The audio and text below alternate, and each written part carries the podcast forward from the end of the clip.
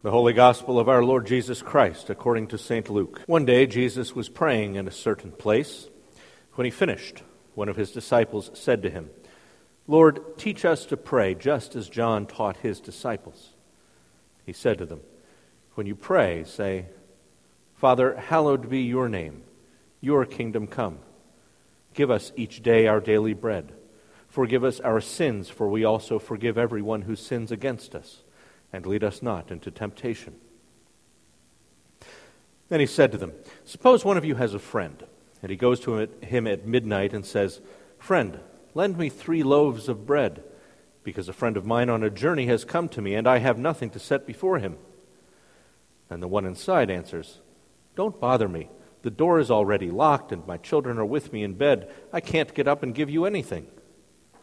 I tell you, though he will not get up and give him the bread because he is his friend, yet because of the man's boldness, he will get up and give him as much as he needs. So I say to you, ask and it will be given to you, seek and you will find, knock and the door will be opened to you.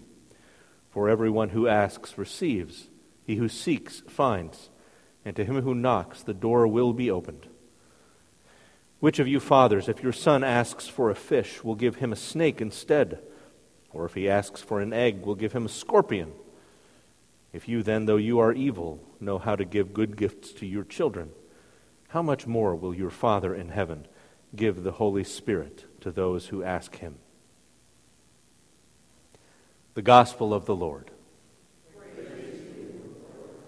In the name of the Father, and of the Son, and of the Holy Spirit.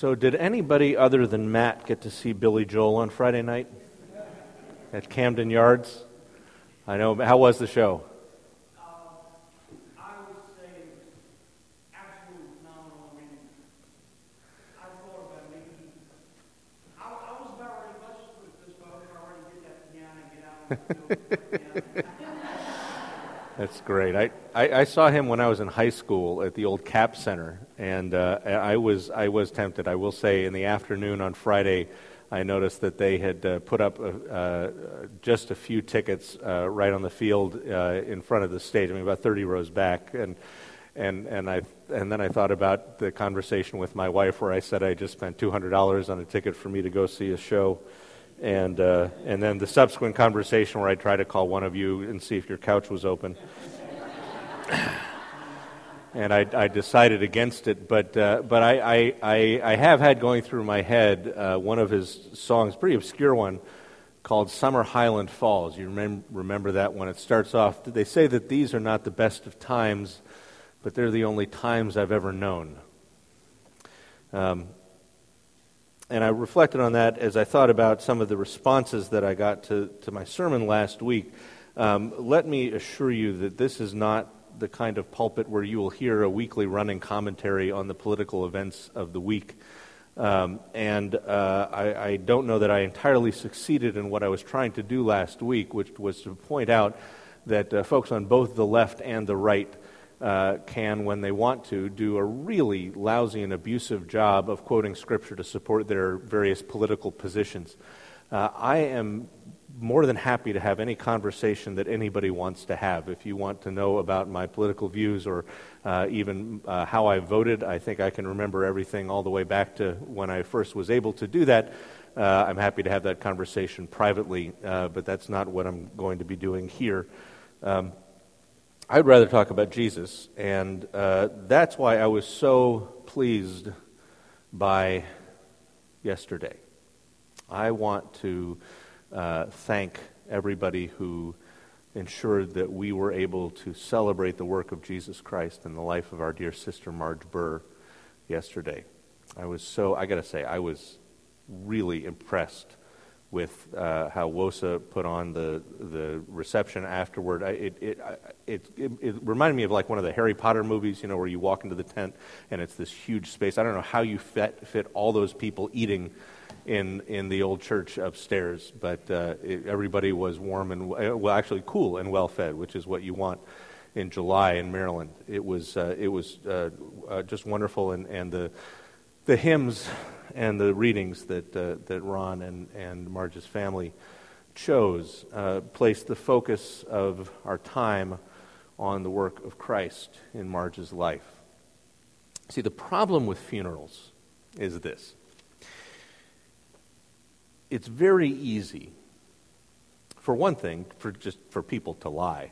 I mean, you know, somebody dies and you don't want to get up and say, boy, this guy was really miserable, and frankly, we're all better off for the fact that he's not around. Uh, but it's also hard when you have somebody like Marge who was so wonderful. Because in both cases, the temptation is always to fall into Pelagianism. Anybody know what Pelagianism is? Uh, I know uh, Mark uh, not only uh, plays guitar and leads worship well, which he certainly did yesterday, but he studied theology. Pelagius was one of the great heretics, not great in the sense that he was terrific, great in the sense that he was important. And Pelagius had the idea that what we are given by God is basically the help we need after we do our part. It's sort of a God helps those who help themselves kind of theology. And when you go to a funeral, oftentimes people will talk about how wonderful the person who died was, with the implication that because of that person's wonderfulness, that person has somehow merited the favor of God and has been received into his presence, has quote unquote earned their place in heaven. And there could not be anything farther from the truth. And I think our texts this morning make that abundantly clear. If we look in the Hosea text, and, and thank you, Kay, for stepping up to a text that's got all kinds of really weird and difficult things in it. Um, you know, some people say that, that uh, the hardest thing that God asked for Hosea to do was to marry an Eshet Zanunim, that is a, a whorish wife. I wonder if the hardest thing wasn't to have him marry somebody named Gomer. I mean, Gomer probably would have been the pronunciation, but can you imagine, you know, like, let's put the kids to bed early tonight, Gomer. Hang on while I put on this Barry White album, Gomer. Um, but he did. He, he called, God called his prophet Hosea to marry an Eshet Zanunim, a woman who was adulterous, whorish, and you're going to take to yourself children of unfaithfulness because the land is guilty of the vilest adultery in departing from Yahweh. And in uh, the Old Testament, idolatry and adultery kind of go together. Adultery is the, is the metaphor by which the prophets say what it is like for God when his people commit idolatry, when they go after other gods. He says, It's like you have been unfaithful to me as your husband. And so we read in verse 3 that Hosea married Gomer, daughter of Diblaim, and she conceived and bore him a son. And a little later on, we read in verse 6 that Gomer conceived again and gave birth to a daughter first son was named Jezreel, this, the daughter Lo Ruhamah, but there's a very subtle difference in the text. It says in verse 3 Gomer conceived and bore him, bore Hosea a son. But in verse 6, it simply says that she conceived again and gave birth to a daughter. I think the writer is trying to signal that quite possibly Hosea wasn't the baby daddy for Lo Ruhamah. And then moving on to verse 8, she, after she had weaned, weaned Lo Ruhamah, she had another son. This is a person that you wouldn't want to be married to. This is a person that has been unfaithful, that has humiliated you. And as we read on in Hosea, if you uh, would like to do that, you, you see just how humiliated Hosea was by her behavior, how she chased after her, her lovers not even recognizing that, in fact, he was the one who had provided all the things that she needed, that she thought that she was getting from her lovers. In fact, in chapter 3, he basically has to buy her back from her pimp. That's the kind of love God has for his people. That's the kind of devotion. That's the kind of faithfulness that God shows to his promises, even as his people are so thoroughly unfaithful. And so in Colossians, I don't think Paul is guilty of hyperbole when he says that we have been buried with Christ in baptism and raised with him through our faith in the power of God who raised him from the dead. Because when you were dead in your sins and in the uncircumcision of your flesh, God made you alive with Christ. When Paul says you were dead in your sins, he means you were dead in your sins. When he says that you were in the uncircumcision of your flesh, here he's probably speaking directly to Gentiles, but the idea here is nobody has any ability to stand before God and to say, I'm good enough. I've been faithful. There's only one person who can do that.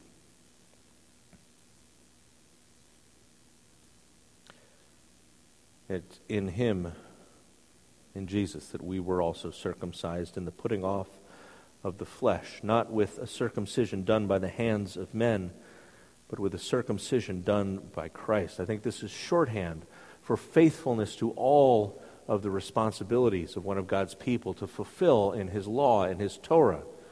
None of you, Paul is saying, including myself, Paul would say, is, is capable of fulfilling all the righteous requirements of the law, but Jesus, Jesus' own faithfulness, is what counts for all of us. See, what you need when you're dead is not somebody who can spiff you up. I mean, you may be able to be presentable for a little while. What you need when you're dead is an embalmer or, even better, somebody who can raise the dead. Not only does he raise the dead, making us alive with Christ, he forgives us all our sins, having canceled the written code with all of its regulations that was against us, that stood opposed to us. That Torah that God had given through his people to live well ended up being hijacked by sin and ended up being something that was against us. He took that away. He nailed it to the cross.